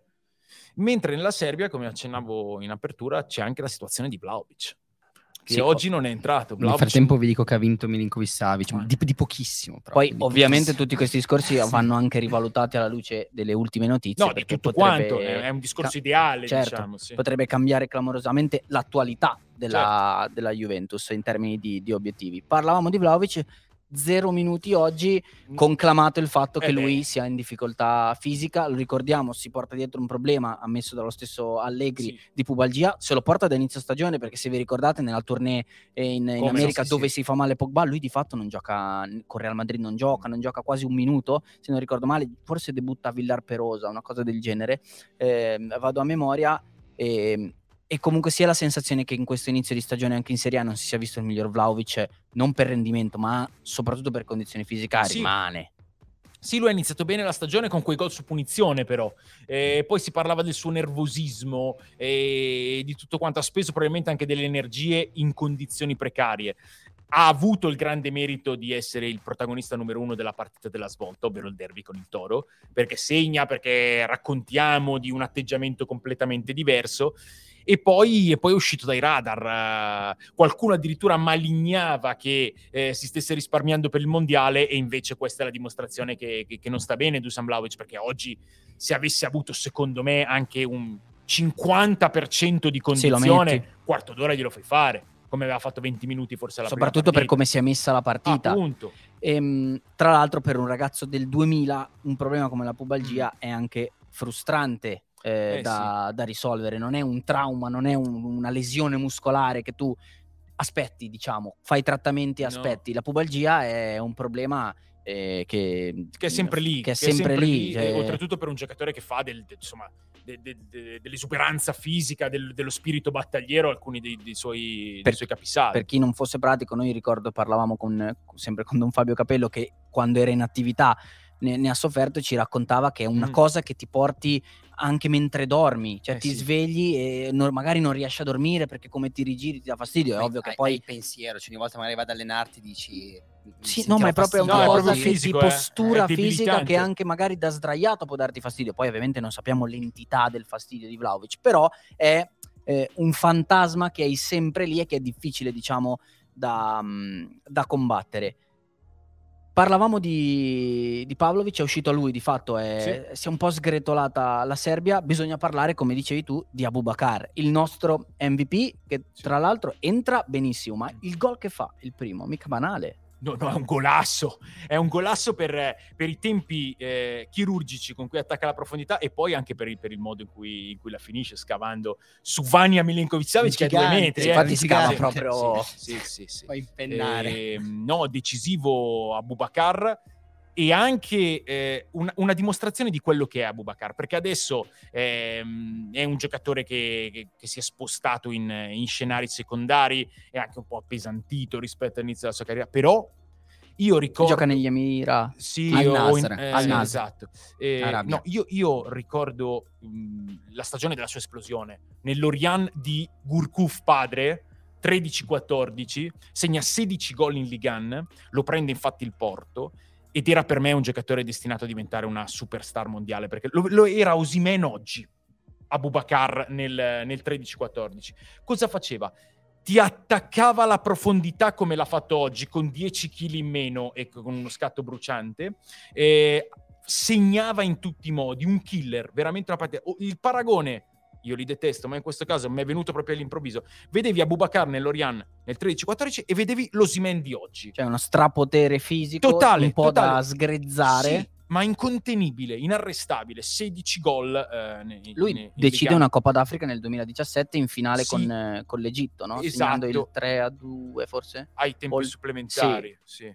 Eh, comunque il gol decisivo. Entrando dalla panchina perché già era una figura un po', nonostante lui sia il capitano in pectore del, del gruppo e, e nonostante sia anche uno che, che tiene sempre molto a ribadire il proprio status, ha fatto dichiarazioni molto recenti in cui dice che Salah non ha niente in più di lui, solo che ha avuto pubblicità maggiore, più sì. impatto mediatico. Non è proprio così, però ehm, Abubakar è un giocatore importante e oggi ho rivisto favorito dalla difesa della Serbia, però ho rivisto quel giocatore che mi aveva veramente eh, strabiliato con questa capacità, taglio fulminante e definizione che sia di potenza, che sia di stile, che sia di tempo, ma definizione incontenibile. Tra l'altro, una persona non banale, Abubakar, perché lui prima dell'Orian andò al Valenciennes. Prima, in, poi prima, Lorian, sì, sì, Porto. in, in Europa e non fu eh, facile all'inizio l'adattamento in Europa, l'adattamento in Francia, soffrì un pochino una brutta parola, depressione, però quasi, e quindi iniziò a dipingere e eh, un, eh, un magazziniere del, del, del Valenciennes raccontò che dipingeva anche giocatori e venne raccontato che dipinse anche Mario Balotelli, ad esempio, Ah. fra, fra i giocatori. E poi lui stesso, lo stesso Abubakar, ha raccontato, che è una cosa che fa anche Danilo in certi momenti, quando c'è qualcosa che lo colpisce, quando ci sono degli argomenti importanti, quando si sente, diciamo, in un momento di riflessione, lui scrive. Mm. Che non è una cosa comunque sia comune ai, ai calciatori. Lui che venne fuori in Camerun in un torneo organizzato da un birrificio, la Brasserie de Camerun. Beh, bene. Insomma, eh, MVP è stato, è stato mh, Abubakar. Andiamo all'altra partita. Sì, Eh, Corea del Sud, Ghana, sì. che ha ancora una volta evidenziato le qualità, le potenzialità del Ghana in generale, Sì. forse di Kudus più degli altri. Sicuramente, l'abbiamo messo come MVP, è stato decisivo per, eh, per i suoi due gol, è il giocatore con, con l'orizzonte maggiore, con, con le prospettive più significative, anche perché gioca nell'Ajax, quindi club e, e scenario ideale per un giocatore come lui, che è un giocatore eh, di, di- di- di grandi proprietà tecniche, eh, ma soprattutto che può fare tantissime cose. Può fare il falso 9, che secondo me non è proprio la, la cosa più adatta, però Schroeder l'ha interpretato così può fare la seconda punta, può fare l'esterno da tridente, può fare la mezzala, può andare lì a galleggiare fra le linee. Giocatore giovane, giocatore che in questo mondiale sta, sta piazzando un timbro sulla propria figura. Ma un timbro oggi l'ha piazzato il Ghana, che secondo me nella prima partita, oltre ad aver trovato di fronte il Portogallo, eh, e questo non è, non è secondario, però si è fatto un po' male da solo con certe gestioni della partita, proprio la sostituzione di Kudus, anche di Andrea Iu. Quasi il CT ha chiesto scusa dopo l'aver chiesto scusa, no, ha usato parole secondo me estremamente condivisibili, dicendo sbagliano tutti, ho sbagliato anch'io. Eh, oggi non ha sbagliato, non ha sbagliato nell'andare contro la Corea sapendo di trovarsi di fronte a una squadra che dal punto di vista atletico e dei ritmi avrebbe alzato molto all'inizio, Come Per- fatto con l'Uruguay. come ha fatto con l'Uruguay, uguale. Eh, però è andato con quella che deve essere la conformazione del Ghana, perché il Ghana ha delle chance se, se è, se è baldanzoso, se è allegro. Quindi con i due Ayu, con ehm, Iñaki Williams e con eh, Kudus. Cioè tutti e quattro questi giocatori. Lo aspettiamo ancora un po', Iñaki Williams. Sì, lo aspettiamo perché anche oggi ha avuto delle situazioni. Io l'ho visto lavorare molto per la squadra.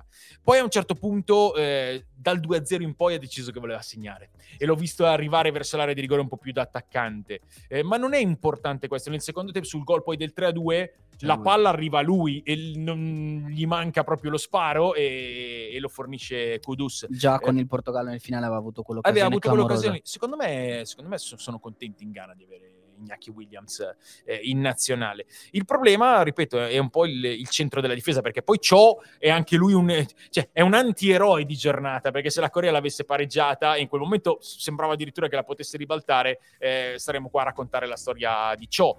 Eh, però tu vedi... Eh, ha molta libertà in area di rigore in quei, in quei due stacchi, soprattutto sul primo gol, quando sì. Salissu mi pare che fosse il, il, marcatore quello che aveva segnato il gol dell'1-0, cioè veramente se lo fa passare dietro rimane fermo, il cross è bello, lo stacco è bello, l'incornata è bella, ma il centrale si, si fa fare la fotografia.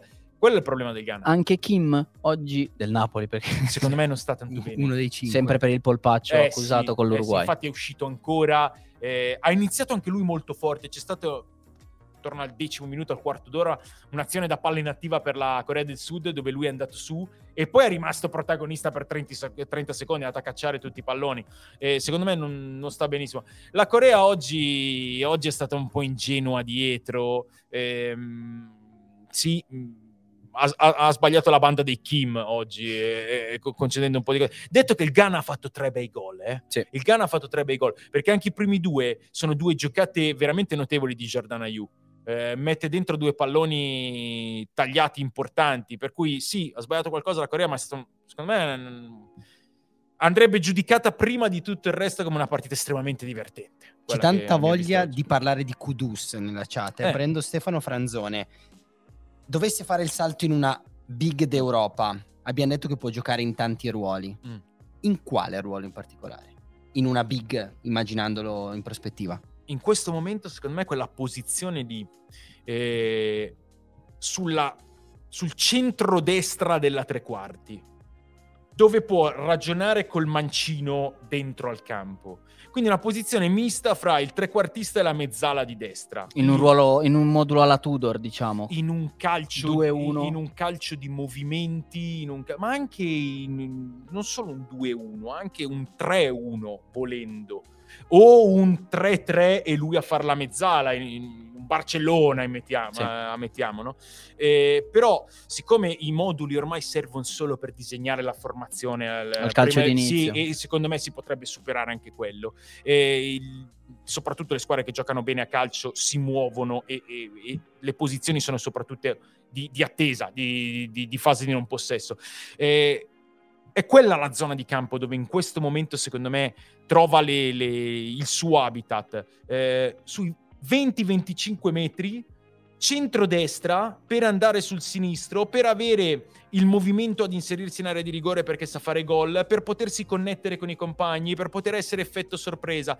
Poi è lavorabile. Eh, spero che, che l'evoluzione sia, sia sempre in squadre che intendono il calcio così, perché è così che Kudus può, può germogliare definitivamente. Raccontiamo un piccolo caso che mm, è scoppiato in eh, Sud America e Centro America prima di fare la top 11 della mm. seconda tornata sì. e poi ovviamente de- mm, prima di andare a fare i-, i, pronostici che riguarda Messi e Canelo che in teoria ma dovrebbero letto, avere poco sì, in sì, comune. Che co- Canelo ovviamente è il pugile messicano, mm. famosissimo nel, nella storia del pugilato moderno. Um, Uno dei più grandi pound for pound uh, al mondo in questo assolutamente momento. Assolutamente sì eh, diciamo che è uscito un video ehm, dei festeggiamenti dell'Argentina nello spogliatoio dopo la vittoria contro il Messico. Si vede proprio nel, sul finale del, mm, del, video, andatelo a cercare sul web, su TikTok dovrebbe essere stato eh, pubblicato, si vede Messi che fa per forse togliersi una scarpa, in generale muove un piede e sotto a quel piede lì c'è una maglia messicana. Eh, Canelo ha aperto sui social questa polemica, al quale hanno partecipato anche giocatori, ex giocatori di, di spessore, ex giocatori come Agüero, giocatori come Fabregas che hanno risposto sì. Eh, difendendo Messi, Agüero proprio sulla dinamica, perché effettivamente sembra semplicemente che Messi stia togliendo le scarpe una volta rientrato e Fabregas difendendo la persona Messi e in generale dinamiche da spogliatoio dove a fine partita la maglietta è sempre gettata a terra, che sia tuo che sia di un avversario. Allora, secondo me il, mia, il mio primo pensiero, essendo un grandissimo estimatore sia di Messi che, che di Canelo, è speriamo che, che si chiariscano, le, insomma il fastidio di Canelo lo comprendo, messicano, messicano verace, eh, si, è, si è sentito insultato, ma sono abbastanza certo, anzi tolgo anche l'abbastanza, che Messi non volesse insultare nessuno. Però la prima considerazione che mi viene in mente è che una volta lo spogliatoio era un luogo sacro. Mm, sì. Adesso queste cose secondo me non vanno bene. Però Secondo me- è stata la stessa Argentina a fare Sì, sì, ma, eh, ma non va bene questo. Io ho la, insomma, il pensiero che sarà anche un po', eh, un, un po' vecchio, però le squadre non dovrebbero permettere queste cose all'interno dello spogliatoio, o cose ufficiali, oppure lo spogliatoio deve rimanere un luogo sacro, perché davvero su una stupidaggine, Niente, sì, sì. su niente, rischi di innescare una polemica che poi non sarà Canelo ad ad andare a prendere Messi per picchiarlo, eh, perché poi siamo fra persone intelligenti e persone di valore e persone di sport. Però sai, cioè, sono quelle cose che poi possono avere dei, dei risvolti Sarebbe il primo uno contro uno in cui andrebbe in difficoltà Messi. Eh, forse sì, forse- però magari scappando Sì. riesce, riesce ad, infilarci. No, eh, n- non mi piace che, che- che escano queste cose. Sono spesso i giocatori, però io credo che, che i club o le, le federazioni in questo senso dovrebbero gestire molto questa parte, perché non è la prima volta, non sarà l'ultima e si creano delle situazioni veramente Ovviamente in antipatiche. questo caso la federazione messicana non c'entra nulla perché è stato No, un commento. Sì, certo, certo. Però dicevo, quella messicana non c'entra nulla perché tutto nasce da un commento, diciamo, personale che Canelo fa su, Ma il, su il- Twitter. il commento di Canelo, ti dico, è quasi legittimo. Detto che magari io penso anche che un personaggio del suo status, insomma, i social Potrebbe potrebbe, andare oltre. non usarli, usarli diversamente, però vabbè, è un, è un discorso a parte. Ehm, il, il problema è veramente, cioè, queste immagini, quello che può uscirne, sono evitabili, eh? Sono evitabili, secondo me. Però, Facciamo la top? sì, non- Canelo non l'ho preso. No, no, non l'hai preso. Ehm, vuoi iniziare tu? Inizio- iniziamo a noi? No, inizio anch'io volentieri, ce l'ho, ce l'ho in mente. Come sempre, Tu hai Io- scelto uno per sì, nazionalità. Perché, perché mi piace fare le cose con un senso e, e quindi mi sembra giusto, facendo la top 11 della seconda giornata, eh, prendere al massimo un giocatore per, per nazionale. Ho Quindi- scelto un 4-3-3 Ah, stavolta un, un modulo eh, effettivo. che diventa 4-2-4. proprio per il Sì, movimento sempre lì. del- Però stavolta anche noi siamo tendenti No, al ma sì, 4-2-4. sì, ma- è giusto, ma è giusto. D'altra parte, cioè, si gioca col 4-2-4. Sì, però i moduli ho detto che ormai servono solo al calcio No, di infa- infatti quindi- ti ho detto ne ho detti due. Eh, da dove vuoi che parto? Dal portiere. Dal portiere. Dal portiere. Eh, ah, facciamo così, mettiamo, mettiamo un'ulteriore regola. Siccome io mi limito prendendone uno per nazionale, siccome devo cominciare io, se io lo chiamo tu non puoi, voi non potete Eh. Eh, vabbè. Hai già il primo portiere sicuramente. Eh, ho preso. Scesni. Eh, anche beh, noi l'avevamo messo. Ah, ok. Tutti abbiamo preso Szczesny. Eh, tutti abbiamo preso Scesni, allora prendiamo tutti Scesni. Va bene, se- il mio portiere della seconda giornata è Szczesny. Beh, oddio, si poteva anche, si poteva anche prendere Mendy, eh? Mendy è stato determinante per il Senegal contro, contro Sì, il Qatar. però la- il gesto tecnico di No, è Scesni forse l'importanza, è è certo. l'importanza di quel rigore lì e, e, e Szczesny sicuramente Eh, difesa, difesa a 4 siamo tutti Sì. con la difesa a 4 Eh, rispettiamo i ruoli o ci inventiamo delle cose io rispetto i ruoli Proviamo a No, rispettarli, dai, anche noi, sì. credo. Ah, cioè, sì, non dovremmo aver fatto disastri. tendenzialmente anche Sì, sì. loro terzino destro ho preso Ramin iraniano Ah. sì mm, ci sta a premiarlo, ne abbiamo parlato de- della vittoria dell'Iran, de- de- insomma del messaggio mandato dal, dal calcio persiano. Beh, noi, l'uomo, noi invece Terzino l'uomo, destro preso lui. noi l'uomo che ha fatto la storia del Costa Rica. Ah, Fuller ci sta, ci sta assolutamente, ci sta assolutamente. Però io ho preso, ho preso Ramin, perché al- mh, è, è l'iraniano che voglio piazzare nella, nella mia top 11. Terzino sinistro? Eh, Alfonso Davis, anche se in realtà gioca un po' più eh, avanti col no, vedi che cominciate a fare, a fare i vostri pasticcini. Eh, Vabbè, Alfonso Davis eh, è- beh, È no, vabbè. terzino, dai. Va un bene, terzino. loro hanno preso Alfonso sì, è un terzino, vabbè, d'accordo, è vero. non- Anche per la risposta che ha dato dopo aver sbagliato il rigore. Sì, col ok, Belgio. Gioca da ala, però va bene. ve lo. Io, io ho preso un terzino, invece ho, fatto questa cosa Chi un po' strana. Preso- no, Ah. no, ho preso Jordi Alba. Allora, se vuoi Io ne ho uno per nazionale. Se vuoi lo, Prendiamo pre- Teo. ah, se vuoi lo ho prendiamo uno noi nazionale. Hernandez. Cioè, non ci fa così schifo. No, cioè. no, ma ma, sì, ma io, ne ho, io ne ho uno Cioè- per nazionale e sul- sulla Francia ha occupato il posto abbastanza presto. Jordi Alba sta facendo un mondiale, cioè, Cioè, pensando a certo, come in certo. difficoltà nel Barcellona a livello di spazi a Sì, ma disposizione. è una decisione particolare segno questa. tutto, eh, eh. segno tutto. E secondo me Jordi Alba ha tutti i crismi per essere Si è ancora... ritrovato con Balde anche in nazionale alla Sì, fine con l'infortunio di Gaia. Però Balde entra gli Sì, ultimi 10 sì, minuti. cambia Secondo un me po'. Mi sembra ci sia ancora una categoria. Eh, due. Eh, tutto sommato, ci, ci sono anche quanti anni hanno di differenza? 13? Eh, eh, sì, più o meno sì, o meno perché sì. Baldini ha Du- è 19 2003, Beh, Balde. Balde eh, 2003. 19, Sì. 19. Eh, sì. Quindi, no, no, Jordi Alba per me ha tutte le carte regole per essere ancora titolare Centrali? Barcellona. Centrali, centrali, allora, ne ho preso uno che sicuramente voi non avete preso e l'altro è una cosa un po' particolare. Eh, uno dei due centrali per me è Suttar, australiano. Ah, bello. L'australiano. Eh. Eh, hai, hai presente chi è? L'Australia gioca il campionato del Sì, mondo, ha vinto la partita sì, 1-0. Non lo ascoltare, ha segnato ignora, Duke, provoca, provoca. ma Suttar, eh, oltre ad aver fatto una chiusura determinante alla fine, è stata una storia che abbiamo anche raccontato in Night Cup. Se ve la siete persa, ci sono i podcast sempre la mattina Ogni dopo. piattaforma di Ogni- streaming. Ogni, puntata la, la trovate anche, anche in podcast. Eh, la storia è molto bella perché eh, Suttar si rompe il crociato un anno fa in eh, una partita di qualificazione con l'Arabia Saudita e rimane fuori un anno. Ne ha giocata una con lo Stock City. Rientra proprio per il mondiale. Rientra per il mondiale, aveva giocato qualche partita con le riserve dello Stock City. e non è Rientra- neanche facile. non è facile. E- però è un giocatore importante, è un difensore che secondo me ha ha anche buone prospettive, magari da, da- da calcio significativo in, in Europa, perché ha 24 anni, per cui Suttar lo metto.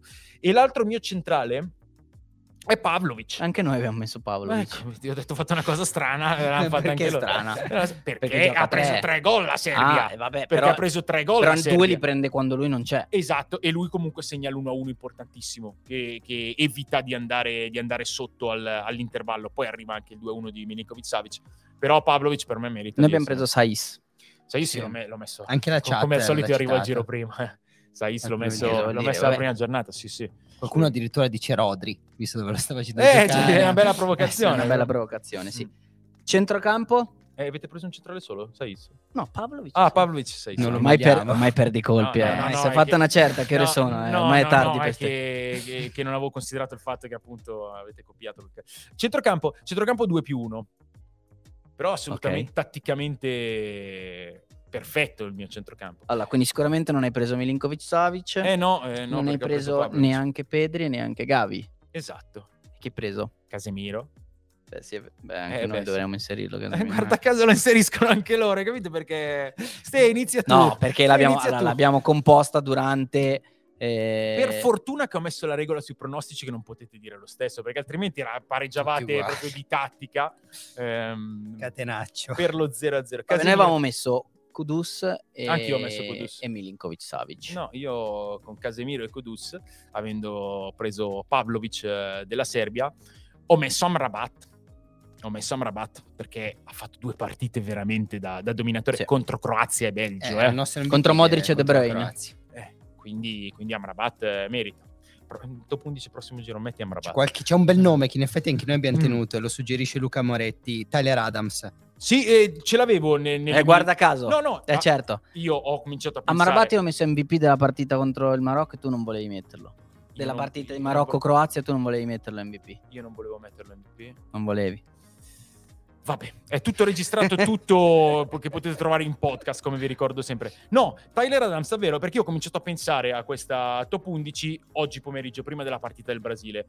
E nella mia idea era di tenere un posto libero davanti per un brasiliano. Per cui avevo Tyler Adams in mezzo al campo. Ha fatto una partita fantastica contro l'Inghilterra. Tra l'altro è stato Casemiro anche vittima, l'ho- eh, l'ho vittima, protagonista di una mezza polemica con un giornalista eh, iraniano e c'è Eh, Stati Uniti, eh, Iran, ma non è domani. stato solo lui a fare polemiche. No. Mi sembra che ci sia un clima veramente molto teso, ma ce l'aspettavamo. L'avevamo definito il girone più politico di tutti.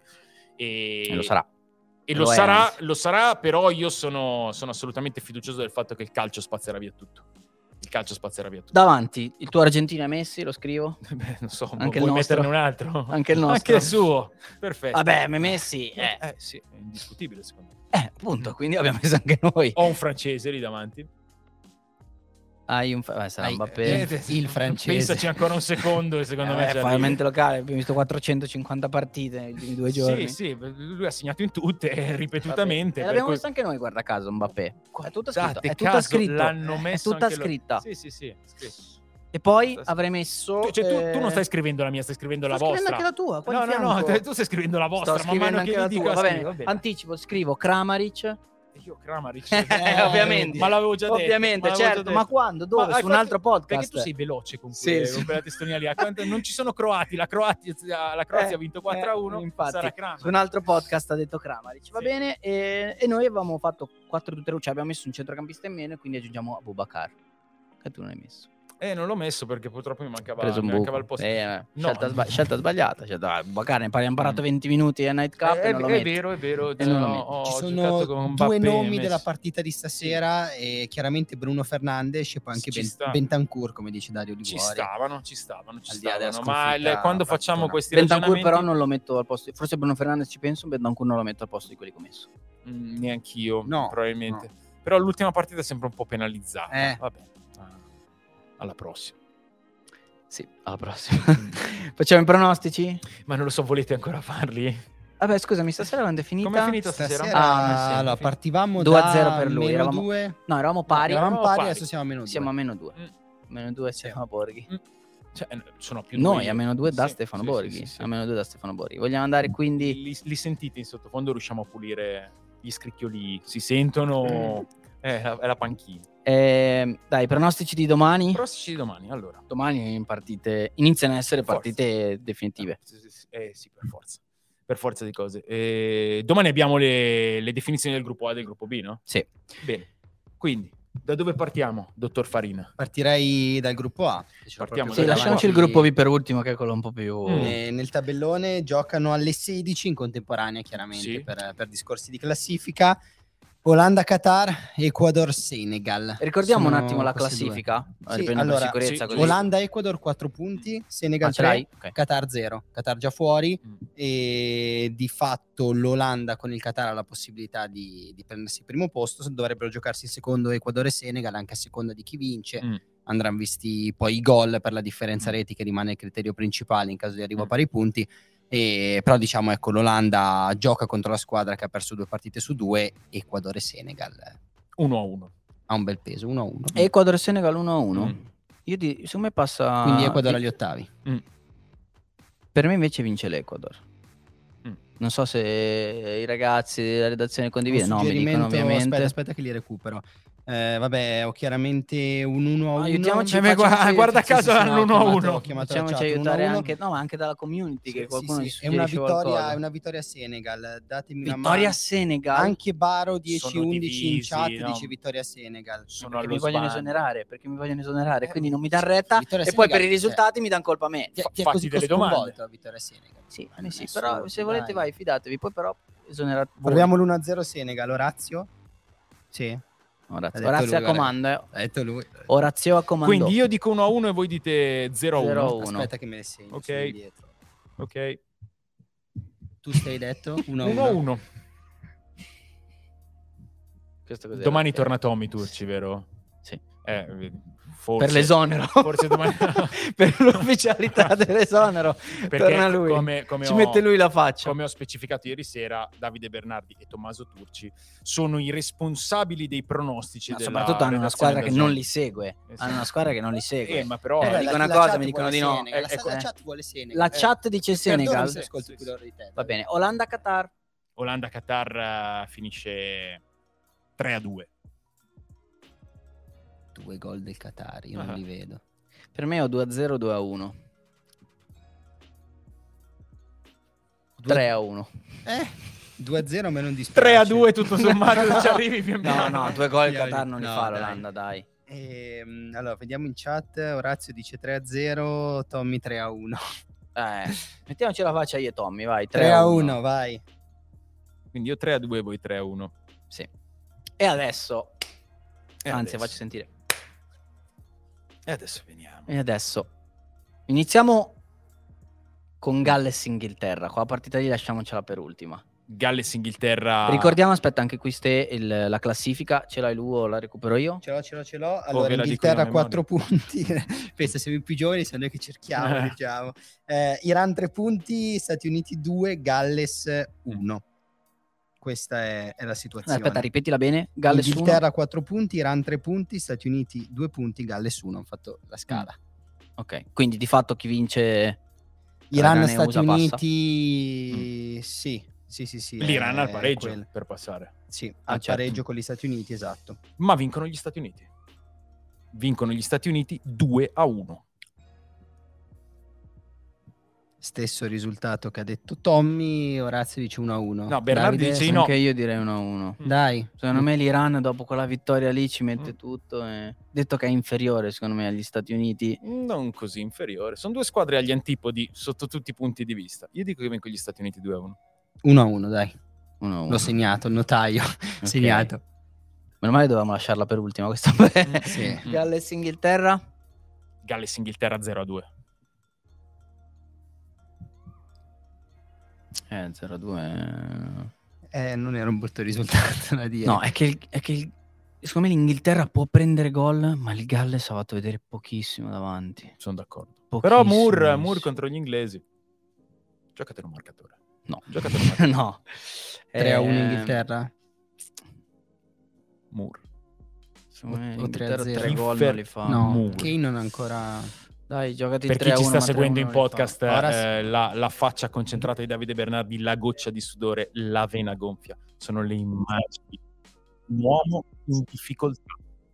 Orazio dice 3-0, mentre Tommy Turci dice? in chat In dice chat? che non può chiamare sempre ste per primo. Vabbè. Ah, Cioè, allora siete tutti contro uno. Eh, prendete le scelte, fate le cose. ma è non molto posso meglio neanche essere chiamare tutti per... contro uno. È Cioè, molto è molto meglio. meglio essere da solo che Cioè, ma contro guarda noi come ci stiamo 77. litigando. Tra l'altro non abbiamo da- eravamo a più 10 quando ci mettevamo d'accordo nel pomeriggio. Adesso che stiamo improvvisando siamo crollati miseramente. Mm, Sì, mm, sì, mm, sì. Quindi Eh, Sarà c'è, per c'è sempre Bale, dicono, non ci stanno aiutando, però... Io non ho ancora Ma- capito il vostro risultato, né di Iran Stati Uniti né Iran di Galles Stati Uniti Inghilterra. 1 a 1 Ok, abbiamo bene. Tiriamo, tiriamo su un polverone. Sì, no? sì, sì, sì. Quindi Galles Inghilterra dicevi 1 a 3? 1 a 1-3, 3. dai, 1-3. Dai, 1 a 3. 1 a 3. Non li fa 3 gol col Galles in Inghilterra. Prendete qualche marcatore oltre a Moore? Kane. Kane, Kane, Kane. sì. Io prendo Kane. Va bene. Non ho preso Moore. In teoria non dovrei- ho preso Moore. I- In, in teoria li dovrei chiamare io per Ma hai primo, chiamato eh. tutti i No, no, risultati va per bene, primo. Non c'è problema, non c'è problema. Io prendo Rashford come marcatore. Bello. Bello. Ah, Sarà perché qualche non- turnazione. Eh, è vero.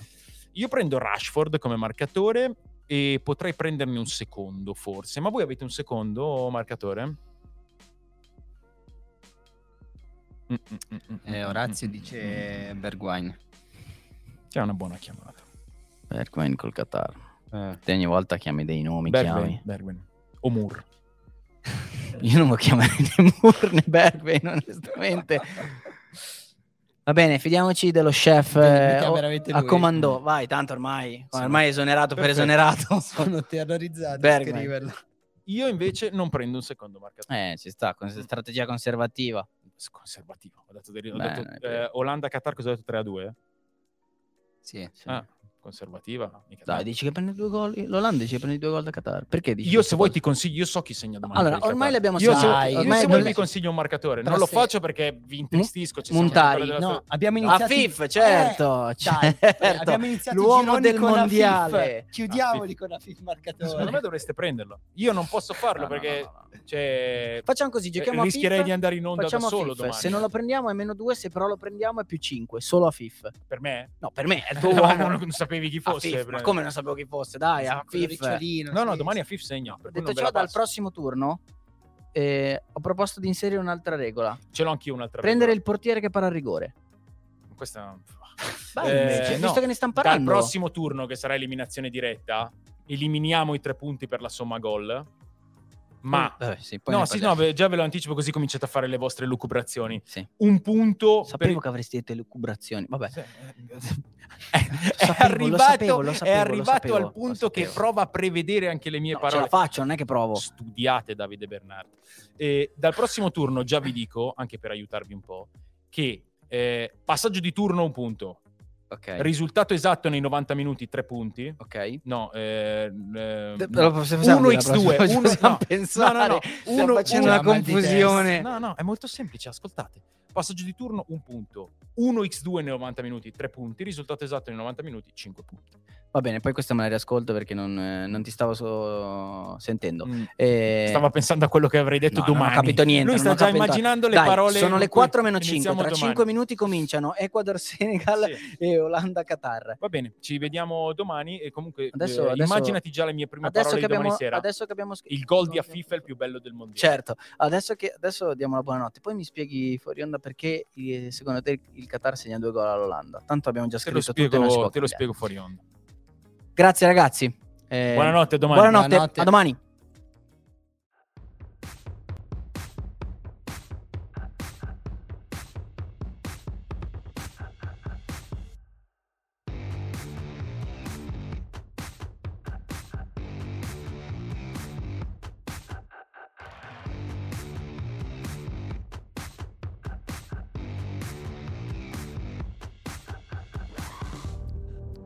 Message and data rates may apply. Guys, got hair loss? I know what you're thinking. Should I shave my head, comb it over, wear a hat? Just stop. This isn't 1970. Keep your hair and your confidence because Bosley, America's number one hair restoration experts, can give you your real hair back permanently. Check them out today because they're giving away an absolutely free information kit and a free gift card to anyone that texts EASY to 203203. Dude, you don't have to look like your dad because this isn't your dad's hair loss treatment. People all over the country trust Bosley because they're ahead of the curve. They use the latest technology to give you your real hair back. And the best part? Bosley's permanent solution is protected by the Bosley Guarantee. Let Bosley show you for free how awesome your hair could look with an absolutely free information kit and a gift card for $250 off. Text EASY to 203203. That's B A S Y to 203203.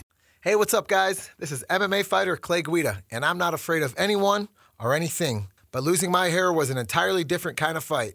So if you're suffering from hair loss like I was, then you gotta check out my boys at Bosley. Pound for pound, they are the champions of hair restoration. That's why I turned to Bosley to get my hair back. The entire Bosley team was so professional and kind from start to finish. All it took was a simple one day procedure, and I was on my way back to rocking my full hair again. So take it from me. Don't wait if you are thinning or receding. I'm so thrilled with my results, I just wish I would have went to Bosley sooner. It's time to finally knock out hair loss because the best is yet to come. Check out Bosley today. When MMA fighter Clay Guida was losing his hair, he trusted Bosley to get it back. Now it's your turn. Get a free information kit, plus get a $250 off gift card when you text SCORE to 203203. That's text SCORE to 203203. Don't wait. Text SCORE to 203203.